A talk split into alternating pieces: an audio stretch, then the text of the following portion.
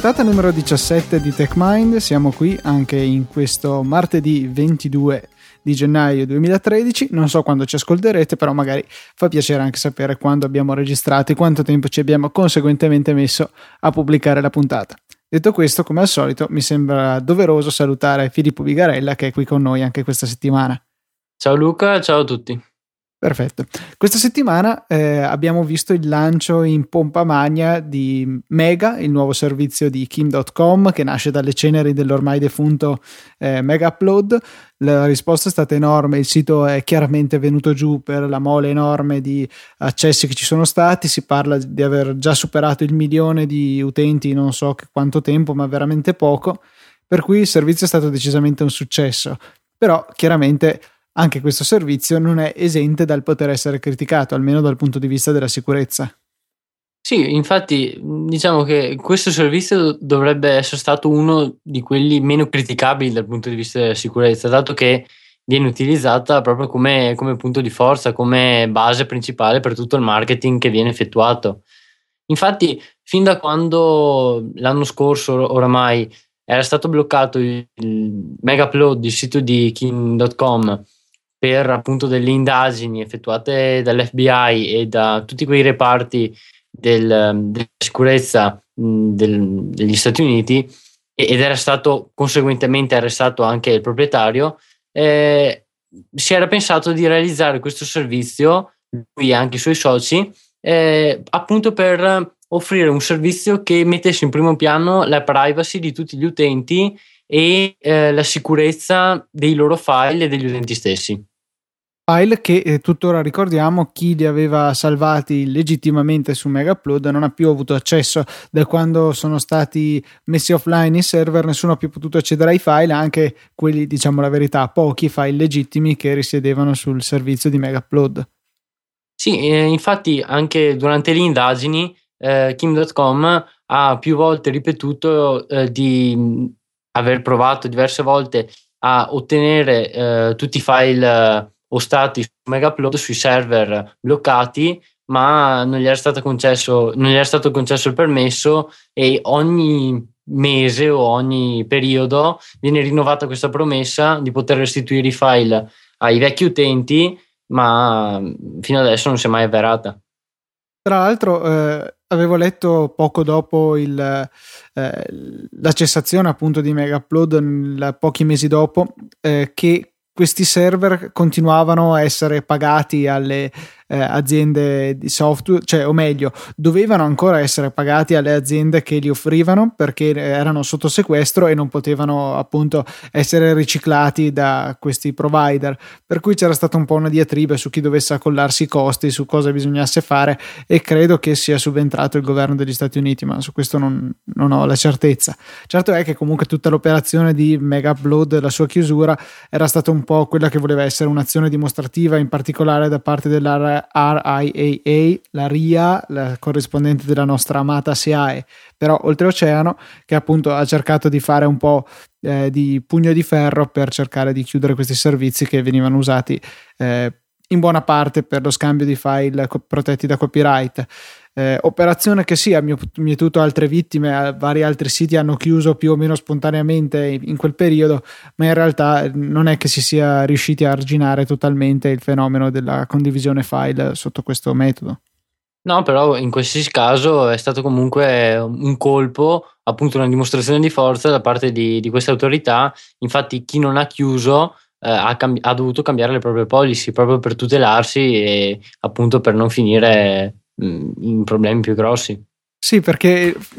quello che metteva comunque a rischio, se vogliamo, queste compagnie era il fatto che loro andavano a pagare chi caricava i file perché questi venissero scaricati. O meglio, io carico un file, lo dico eh, qui su TechMind, voi andate in un migliaio, in 2000 a scaricare quel file lì, eh, ogni mille download a me arriva qualche soldo, mi pare che i, i, le cifre viaggino intorno ai 5-10 dollari per 1000 download, che comunque se ci pensiamo non sono poche perché mm, credo che alcuni dei file più richiesti, e chiaramente questi saranno file illegalissimi, non so, l'ultimo Blu-ray di questo o di quel film, eh, possono essere eh, scaricati veramente da tante persone. Poi magari magari il file stesso è enorme, non so, pensiamo a un film da una decina di giga diviso in 100 parti da 100 mega, eh, o, o veramente potrebbe diventare enorme il numero di download e quindi il guadagno che ne può avere questo autore, cioè questo autore, questa persona che lo carica. Eh, di conseguenza, eh,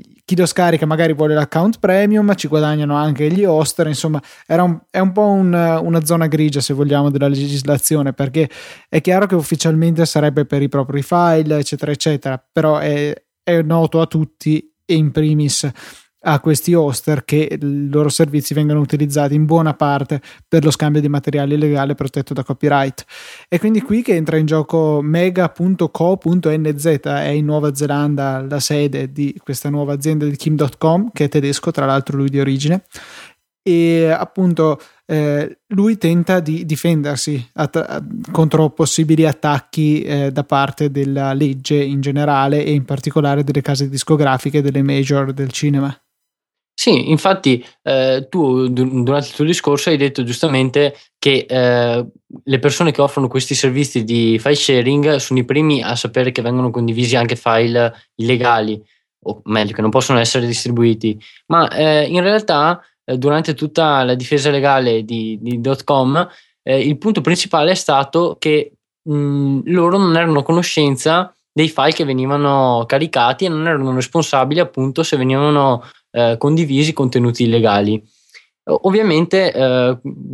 questa, questa, affermazione è opinabile da, da, chi attacca questo punto di difesa e per ovviare a, questo, a questa falla, diciamo, eh, più a livello discorsivo che, che pratico, eh, è stato creato Omega, che si basa su, su un concetto semplice e teoricamente efficace. Infatti, il punto principale di Mega è che eh, tutti i file che vengono caricati vengono caricati criptati, ovvero il loro contenuto non è visibile o verificabile o in, qualche, in qualsiasi maniera attaccabile da eh, dalle persone che appunto eh, ospitano il file, in questo caso .com e i suoi soci. Sì, quindi loro praticamente fingono di non sapere che cosa viene caricato sui loro server, se lo autonascondono in modo che in teoria possa saperlo solo l'utente e chi condivide poi questo, chi riceve appunto il link da, dall'utente. E già qui secondo me c'è una falla perché chiaramente quando andiamo a dare il link a qualcuno gli diamo accesso al file. Ora perché non può lo stesso Megaupload andare a visitare le sue pagine dove viene detto chiaramente cos'è il file? Perché teoricamente loro non sono in possesso della tua chiave perché tutto avviene all'interno del tuo browser, del tuo browser, scusate, secondo mh, mm, il marketing effettuato da Mega. Infatti, una volta che si carica un file, si può scegliere di ottenere il link a quel file e ehm, embeddare all'interno del link, ovvero includere all'interno del link anche la chiave per caricare il file. Ma tutto ciò avviene attraverso codice JavaScript che viene eseguito all'interno del proprio browser. Qual è il problema di, di tutto questo? Sì, il file viene caricato criptato ehm, gli, auto- gli, autori e, e, i soci di Mega non sono in grado di, di, andare a vedere cosa c'è all'interno del file, eh, ma eh, tutta, tutto il sistema di crittografia in realtà è, è fallace, è bucato in partenza. Infatti, secondo le ricerche effettuate principalmente da un, un, un, ricercatore di sicurezza informatica, autore anche di CryptoCat, un'applicazione di, di chat eh, criptata, eh, denominato Nadim Kobeissi, mh, mm, perdonate la pronuncia se non è corretta, eh, t- tutta, tutta, la sicurezza che, che, viene spacciata come tale non è in realtà sicura perché eh, la comunicazione e l'invio del codice JavaScript può essere intercettato una volta che eh, viene compromesso anche solamente un singolo server eh, utilizzato da Mega. Quindi è una sicurezza che si conferma essere solamente di facciata per salvarsi da potenziali attacchi esterni, attacchi legali più che informatici e per appunto proteggere i dati da eventuali hacker. Esattamente, perché il file viene criptato eh, appunto con del codice JavaScript che viene eseguito all'interno del nostro browser. Questo codice JavaScript è a sua volta, come nota un, un professore di crittografia all'Università John Hopkins, Matthew Green, ehm, questo, co- questo, codice è a sua volta verificato da un altro codice JavaScript, ov- ovvero da altre porzioni di codice che vengono comunque inviate dai server al nostro browser. Questo codice però a sua volta per logica non è verificato da nessun altro elemento perché eh, altrimenti si andrebbe avanti all'infinito. E appunto una volta intercettato l'invio di questo codice basilare, eh, diciamo il, tutto il sistema crolla perché eh, basta patchare quelle funzioni che vanno a verificare l'autenticità del codice che effettua il processo di crittografia e, e non c'è più nessuna sicurezza all'interno di tutto il processo. Sì, quindi la, la sicurezza effettiva fornita da questo è poca e se vogliamo quindi potrebbe essere un problema anche per noi utenti perché se noi andiamo ad affidare i nostri file a questo servizio eh, nella speranza che questi siano totalmente protetti ecco quindi che le nostre eh, idee vengono disattese. Ecco non è questo che andiamo effettivamente a trovare.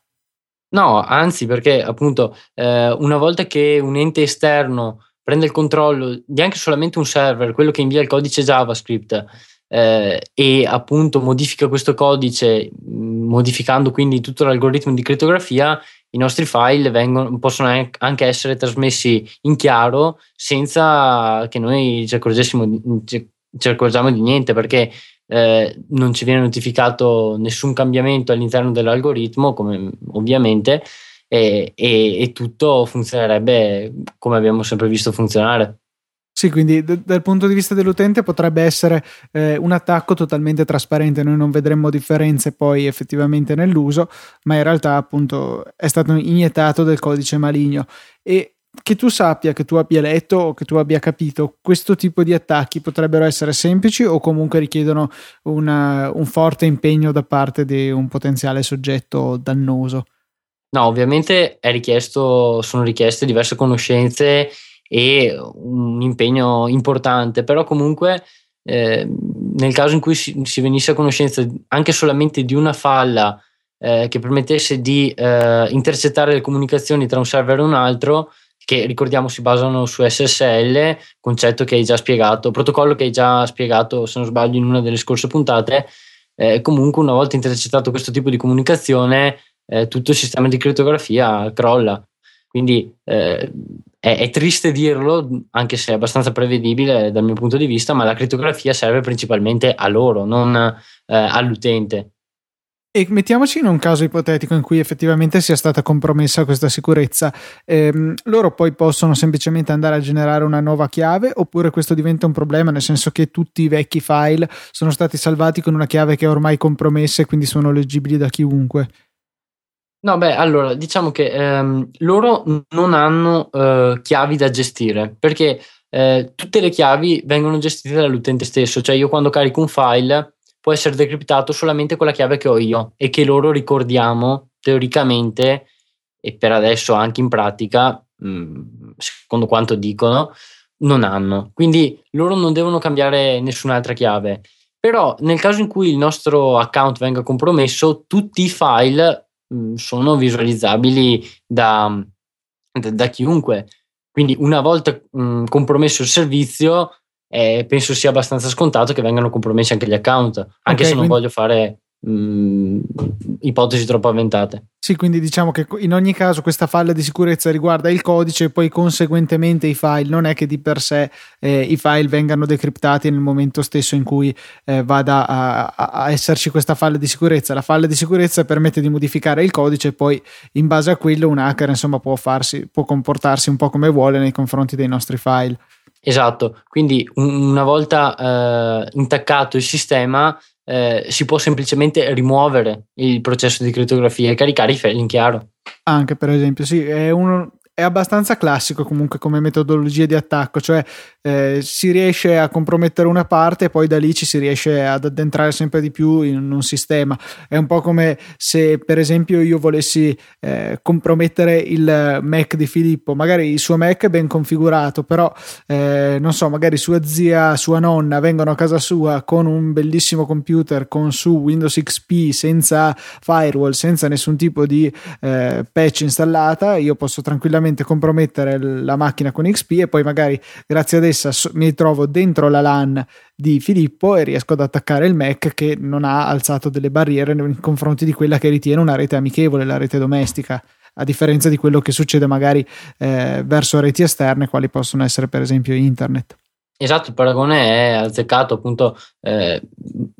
spiega abbastanza bene la situazione. Un'altra cosa che è importante dire è che una, una, news pubblicata qualche ora fa da un altro ricercatore di sicurezza informatica, eh, Markan, di cui al momento non ricordo il vero nome, se è mai stato pubblicato, ma che comunque ha partecipato in uh, molti altri progetti Uh, sia mh, di hacking della piattaforma Wii che della PlayStation 3, infatti fa parte del team Fail Overflow. Eh, ha pubblicato su Twitter qualche ora fa che, eh, alcuni tweet spiegando che anche l'algoritmo di verifica del codice JavaScript, quello che abbiamo mm, ricordato in precedenza, ovvero di verifica del codice che deve effettuare il processo di crittografia, anche quell'algoritmo è fallato perché utilizza un, um, una serie di funzioni eh, denominate CVC Mac, che forse spiegheremo in una delle prossime puntate, eh, in una variante fallata e, e, comunque in una maniera non consona allo scopo del, del, processo. Sì, perché ricordiamo che tra l'altro anche se noi partiamo da quella che è eh, un'ottima tecnologia, estremamente sicura, ben congegnata, eh, conta moltissimo anche che uso ne facciamo, perché non è detto che eh, ci permetta di ottenere eh, ottimi risultati lo stesso. Pensiamo a un esempio banalissimo. Noi abbiamo una super bicicletta bellissima che vogliamo eh, proteggere a tutti i costi. Allora compriamo un lucchetto enorme che non è possibile rompere in nessun modo e lo agganciamo alla canna della sella a, un, a poi a quello che è magari un cancello estremamente robusto. Ora basta che uno arrivi smonti la nostra sella aprendola con la pratica maniglietta, sfili la, la, sella e la nostra bici è libera. È più o meno la stessa cosa che succede magari utilizzando un sistema di criptazione potentissimo per semplificare in maniera veramente oltraggiosa eh, e poi lo usiamo magari con una password stupida oppure lo applichiamo male. Ecco, questo è abbastanza frequente se vogliamo eh, nella nostra industria informatica, per cui insomma prestiamo attenzione anche a come usiamo le tecnologie che abbiamo a disposizione, oltre a quali tecnologie proprio andiamo ad utilizzare. Sì, per ampliare quest'ultimo tuo esempio, magari aggiungere uh, una nota tecnica appunto all'ultimo degli esempi che hai effettuato, eh, parlando di crittografia simmetrica di AES, che abbiamo già nominato in una delle precedenti puntate, eh, è un algoritmo forte, eh, ben strutturato e tutto, ma eh, appunto proprio per la sua natura simmetrica, se anche la chiave non è eh, tenuta in maniera sicura, eh, tutto il sistema cade a pezzi. Esatto, perfettamente. Altro da aggiungere su questo argomento? No, eh, a parte che un consiglio, se avete dei file che, che veramente dovete tenere al sicuro, una delle, delle poche idee che mi vengono in mente è di eh, effettuare il processo di crittografia per conto proprio, mh, mm, esistono vari metodi e caricarli magari su Dropbox. Esatto, o qualunque altro sistema. Questo è un ottimo consiglio. Ci sono programmi come per esempio TrueCrypt, che magari potremmo approfondire in una puntata successiva, che permettono di eseguire una crittografia veramente ben fatta, chiaramente previa password decente e possono essere veramente utili in questo caso perché se poi andiamo a criptare veramente bene un file potremo anche per assurdo pubblicarlo sul nostro sito certi che eh, non verrà decriptato. Chiaro se l'NSA decide che bisogna assolutamente vedere cosa Luca Zorzi abbia messo di così segreto sul suo sito potrebbe anche mettere una schiera di supercomputer a cercare di craccare la password e prima o poi ci possono riuscire. Magari questo prima o poi è tra qualche anno dove scopriranno una foto del mio gatto, magari ben nascosta. Ecco.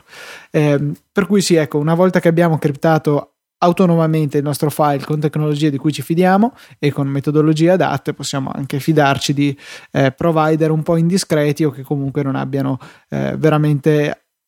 fatto bene quello che riguarda la sicurezza della loro infrastruttura. Dropbox stesso in realtà non è che sia il massimo in termini di sicurezza se pensiamo che loro comunque hanno la possibilità di accedere ai nostri file che sono sì criptati ma la chiave ce l'hanno anche loro. Eh, l'interfaccia web credo che si basi in gran parte su questa possibilità qui, eh, anche se comunque sì, chiaro, potrebbero usare del JavaScript come fa Mega. Eh, ma comunque varie delle funzionalità di Dropbox sono, eh, si affidano al fatto appunto che loro possono vedere i file e c'è chiaramente specificato nella loro policy per la quella che riguarda la privacy, dove dicono che nel caso eh, ci sia un'ordinanza giudiziaria o qualche eh, ordine che venga da, appunto da un giudice, per esempio, loro possono mostrare i nostri file. Questo è possibile proprio perché loro possono decriptarli. Sì, ovviamente eh, mi sento di aggiungere una cosa. Possono decriptarli se noi l'abbiamo originariamente caricato in chiaro. Se io carico un file che ho criptato io stesso sulla mia macchina per conto mio con eh, uno degli algoritmi qualsiasi disponibili. Ad esempio, io personalmente uso OpenSSL e scelgo l'algoritmo più adatto a seconda del file. E, ma se lo carico vo- dopo averlo criptato per conto mio, appunto, in qualsiasi caso Dropbox non è in grado di ottenere il contenuto. Perfetto, sì, quindi questo credo che spieghi benissimo la situazione. Detto questo, volevo segnalarvi un articolo che eh, ho letto su Ars Technica parecchio tempo fa, infatti di dicembre, e è rimasto nella pila di cose che volevo trattare su TechMind per un po' di tempo. E adesso ho deciso proprio di approfondirlo un po', proprio spiegandovelo punto per punto, così addirittura vi tolgo l'onere di andarlo a leggere, anche se poi chiaramente trovate il link nelle note della puntata e potete approfondire personalmente. L'articolo si intitola The Legacy of Next Lives On in OS X, cioè quello che era il sistema operativo della Next, Next Step, eh, quello che ancora troviamo in OS X, il sistema operativo che tutti conosciamo sui nostri Mac. Eh, Steve Jobs, quando era stato esiliato da, dall'azienda Apple, eh, aveva fondato questa nuova azienda, la Next, che si, tra le varie cose aveva prodotto anche appunto questo sistema operativo che è alla base dell'OS X che noi tutti conosciamo e tuttora abbiamo in OS X alcune caratteristiche che vengono dal periodo di, del Next Step. Punto 1 sicuramente fon- le fondamenta Unix. Eh, dovete sapere che OS X, come credo abbiamo già avuto modo di citare incidentalmente in questo podcast, eh, si fonda su ba- una base BSD, quindi un derivato di Unix e un sistema operativo che esiste credo ormai dagli anni 60 eh, specificamente nel 69 eh, per il mini computer PDP-7 e comunque da allora è stato profondamente sviluppato e dal, appunto in particolare dal famoso hacker Dennis Ricci che è morto di recente e, è un sistema operativo molto solido che ci permette appunto di avere un sistema molto stabile quale tende a essere OS X non più tanto cioè OS X è un po' perso con le ultime release questa, quella sua fama di sistema operativo veramente stabile però comunque devo dire che non ci possiamo lamentare più di tanto. Eh, altra cosa che abbiamo ereditato dal Next Step è il linguaggio di programmazione Objective-C, che qua credo che Filippo ne abbia fin sopra i capelli ormai perché il linguaggio di programmazione che si usa infatti anche per i dispositivi mobili è stato ereditato da Nextstep a OS X e quindi anche su iOS che si basa per l'appunto su OS X.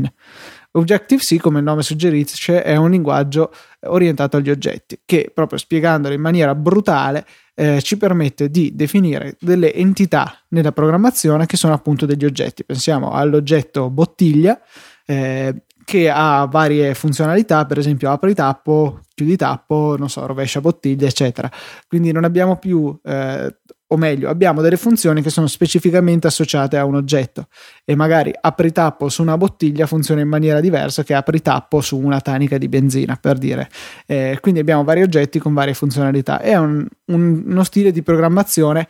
che, eh, se vogliamo dirla in una maniera un po' ridicola, è molto in voga, ecco, perché è piuttosto potente e flessibile. Objective-C poi può essere mischiato al C puro, infatti deriva dal C, che è un linguaggio che direi anche questo abbastanza noto, forse ne avete già sentito parlare. Chiaramente Objective-C ha anche i suoi detrattori che si lamentano del fatto che è estremamente prolisso, ci sono effettivamente dei costrutti dove bisogna scrivere un sacco per ottenere quelle, quegli effetti che in altri linguaggi si ottengono con stringhe più corte. In realtà Apple sta abbastanza mettendo una pezza ecco, a questa difficoltà, a questo problema, eh, per cui non, non, è più così sentito, almeno in parte. Anche se comunque eh, eh, i nomi di certi metodi presenti all'interno dei framework Apple stessi sono da Guinness dei primati perché metodi da 40 caratteri mh, mm, sono abbastanza lunghi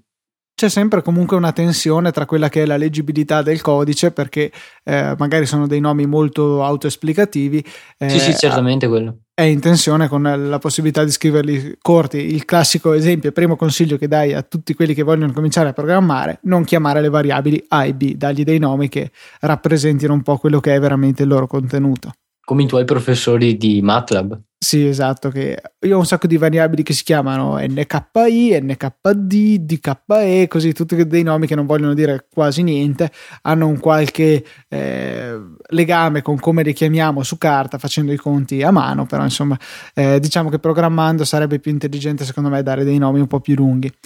Eh, Steve Jobs, tra l'altro, ha, aveva dichiarato, credo se non sbaglio nel 95, che ehm, Next Step in realtà ha ispirato anche eh, chi non programma per Apple, cioè è stato influenzato anche le piattaforme non Apple sono state influenzate da Objective-C. Lui cita specificamente Java e C Sharp, che è il linguaggio sviluppato da Microsoft per il suo .NET framework, se non sbaglio. Abbiamo ancora anche il cosiddetto AppKit, cioè una collezione di oggetti già pronti realizzati da Next prima e ora da Apple che ehm, ci permettono di svolgere quelle che sono le funzioni più importanti senza bisogno di reimplementarle ogni volta, della serie non reinventiamo la ruota. Eh, AppKit che si è poi evoluto nel corso degli anni in Coco e in Coco Touch, che appunto come suggerisce il nome è quello che utilizziamo per la programmazione su iOS. E si vede benissimo comunque il retaggio eh, in questi linguaggi di programmazione o meglio più che il retaggio, la loro origine dalla Next Step perché eh, molti di questi oggetti hanno il prefisso NS, Next Step per l'appunto, NS String, NS Array e via, insomma, quindi è un prefisso che eh, ritorna più e più volte a ricordarci l'origine di questi linguaggi. Sì, infatti eh, tutti, tutte le classi eh, del framework foundation e di AppKit hanno appunto questo prefisso ed è anche facile riconoscerle perché appunto si sa in partenza a che, a che framework appartengono. Sì, esatto, questo non avevo pensato. In effetti eh, fornisce un chiaro indizio per identificare quelle che invece sono funzioni eh, che vengono da, da altri framework. Eh, Abbiamo poi un, un, un, sistema grafico per costruire le interfacce, il cosiddetto Interface Builder, che ci permette di eh, costruire quella che è l'interfaccia grafica sia di un'applicazione di OS X che di iOS con un semplice drag and drop. Abbiamo una serie di elementi, pensiamo per esempio ai pulsanti, alle barre di scorrimento, non so, sto inventando, ai bottoni, che sono i pulsanti, poi sono un sinonimo, mi sto incartando. Comunque ecco, ci sono vari elementi grafici che caratterizzano sia i sistemi operativi desktop desktop che mobili e possiamo semplicemente trascinarli nella schermata per ottenere l'interfaccia a, da noi desiderata. Di recente è stato incorporato in Xcode, cioè tutto l'ambiente di sviluppo per applicazioni per piattaforme Apple è ora integrato, quindi non abbiamo più la necessità di lanciare un'applicazione esterna che era comunque contenuta nel pacchetto dei developer tools forniti dall'azienda di Cupertino e appunto possiamo fare tutto in una stessa applicazione. Tu Filippo come hai preso questo cambiamento? Se non sbaglio è stato Xcode 4 che ha unito tutti i tool pre- precedenti in una sola grande applicazione. Sì, non ricordo precisamente la versione di, di Xcode, ma penso sia stata appunto la 4. Eh, beh, diciamo che mh, è molto più comodo perché eh, e, e crasha meno soprattutto perché eh, in precedenza Interface Builder eh, crashava molto più spesso come applicazione singola. Ora invece essendo integrato in Xcode, diciamo che o si dà la colpa a Xcode per altri motivi o mm, sembra crashare meno, sembra mm, che l'abbiano fatto in maniera migliore. Comunque è più comodo quando si, si sta creando un'applicazione eh, abbastanza basilare, ma comunque bisogna ricordare che Interface Builder non permette di realizzare interfa- interfacce troppo complesse ovvero che si distacchino troppo da elementi, dagli elementi grafici che vengono eh, forniti già col sistema. Quindi il tuo Spring Tomise direi che ha poco a, f- a che fare con uh, quello che è Interface Builder. Beh, diciamo che Sprintomize non ha una vera e propria interfaccia, o meglio, l'unica interfaccia è quella, eh, de- quella delle, delle impostazioni eh, e viene realizzata tutta attraverso codice, direttamente dal framework già incluso eh, del, de- delle impostazioni, appunto preferences, che è un framework comunque privato, non può essere utilizzato direttamente dagli sviluppatori in App Store. Ok, quindi per, tu fai tutto a mano in pratica. Ad ogni modo, questo è, sicuramente un vantaggio per chi si avvicina e magari deve, eh, si avvicina alla programmazione e deve realizzare un'interfaccia relativamente semplice. Un'altra grande novità, cioè o meglio, un, un'altra grande caratteristica che ci portiamo dietro da quegli anni è il cosiddetto display PostScript, cioè si basa sulla rappresentazione di tutto quello che è possibile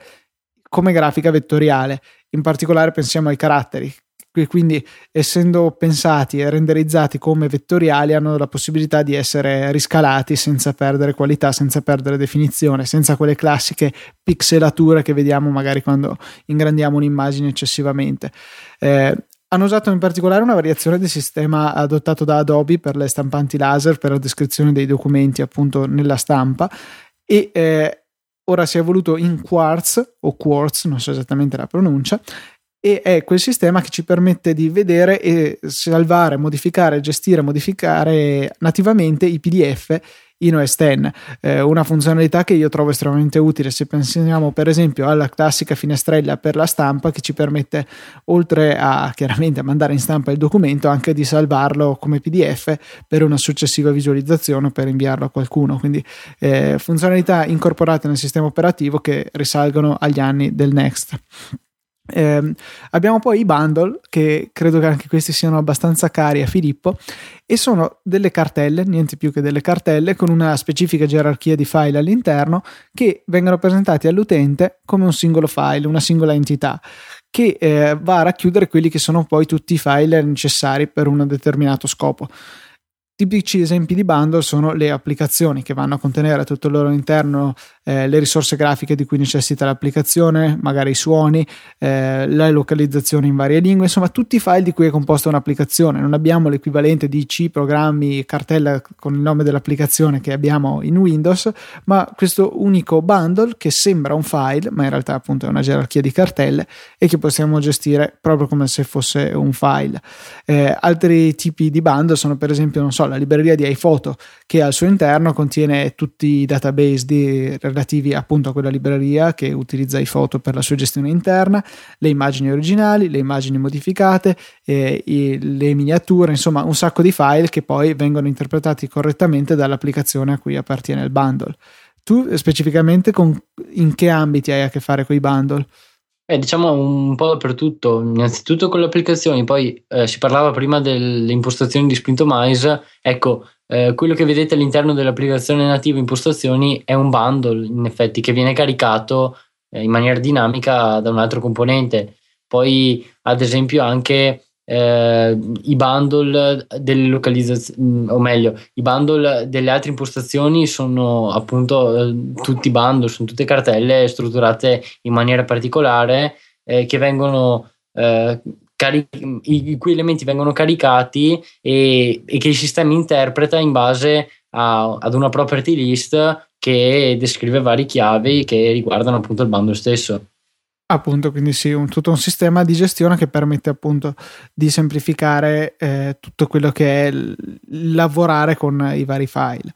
Eh, abbiamo poi la navigazione a colonne, che se, sembra una cosa stupida, ma eh, è profondamente diversa da quella che si aveva in OS, in Mac OS Classic. Ecco, non so neanche pronunciarlo perché veramente eh, viene molto prima del, del, mio interesse del mondo Apple e quasi del mio avvicinamento all'informatica. In precedenza si potevano solamente ordinare i file eh, come icone, o meglio visualizzare i file come icone o come lista. Non abbiamo questa possibilità di scorrere eh, in gerarchie di cartelle mantenendo in colonne affiancate eh, tutte le cartelle che abbiamo già esplorato con i loro contenuti. Sicuramente chi ha usato OS X ha bene in mente quello che sto cercando di descrivere in maniera così goffa.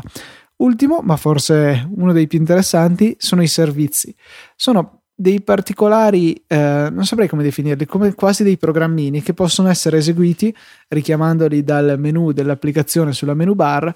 in reazione e in relazione a alcuni contenuti che sono visualizzati. Pensiamo, per esempio, io ho un servizio che quando vado a selezionare delle immagini nel Finder se richiamo questo servizio mi converte le immagini in un PDF, quindi un servizio che reagisce ai file di tipo immagine e genera dei file di tipo PDF contenenti le mie immagini. Se no possiamo pensare a un servizio che data eh, una selezione di testo ci permetta di, non so, creare una mail con quel testo oppure eh, caricarlo su Dropbox come file singolo, insomma tutte delle serie di azioni che possono eh, essere eseguite in base a uno specifico input, sempre andando eh, a richiamarle tramite il menu oppure possiamo anche definire delle scorciatoie da tastiera tramite preferenze di sistema, sezione tastiera e quindi scorciatoie.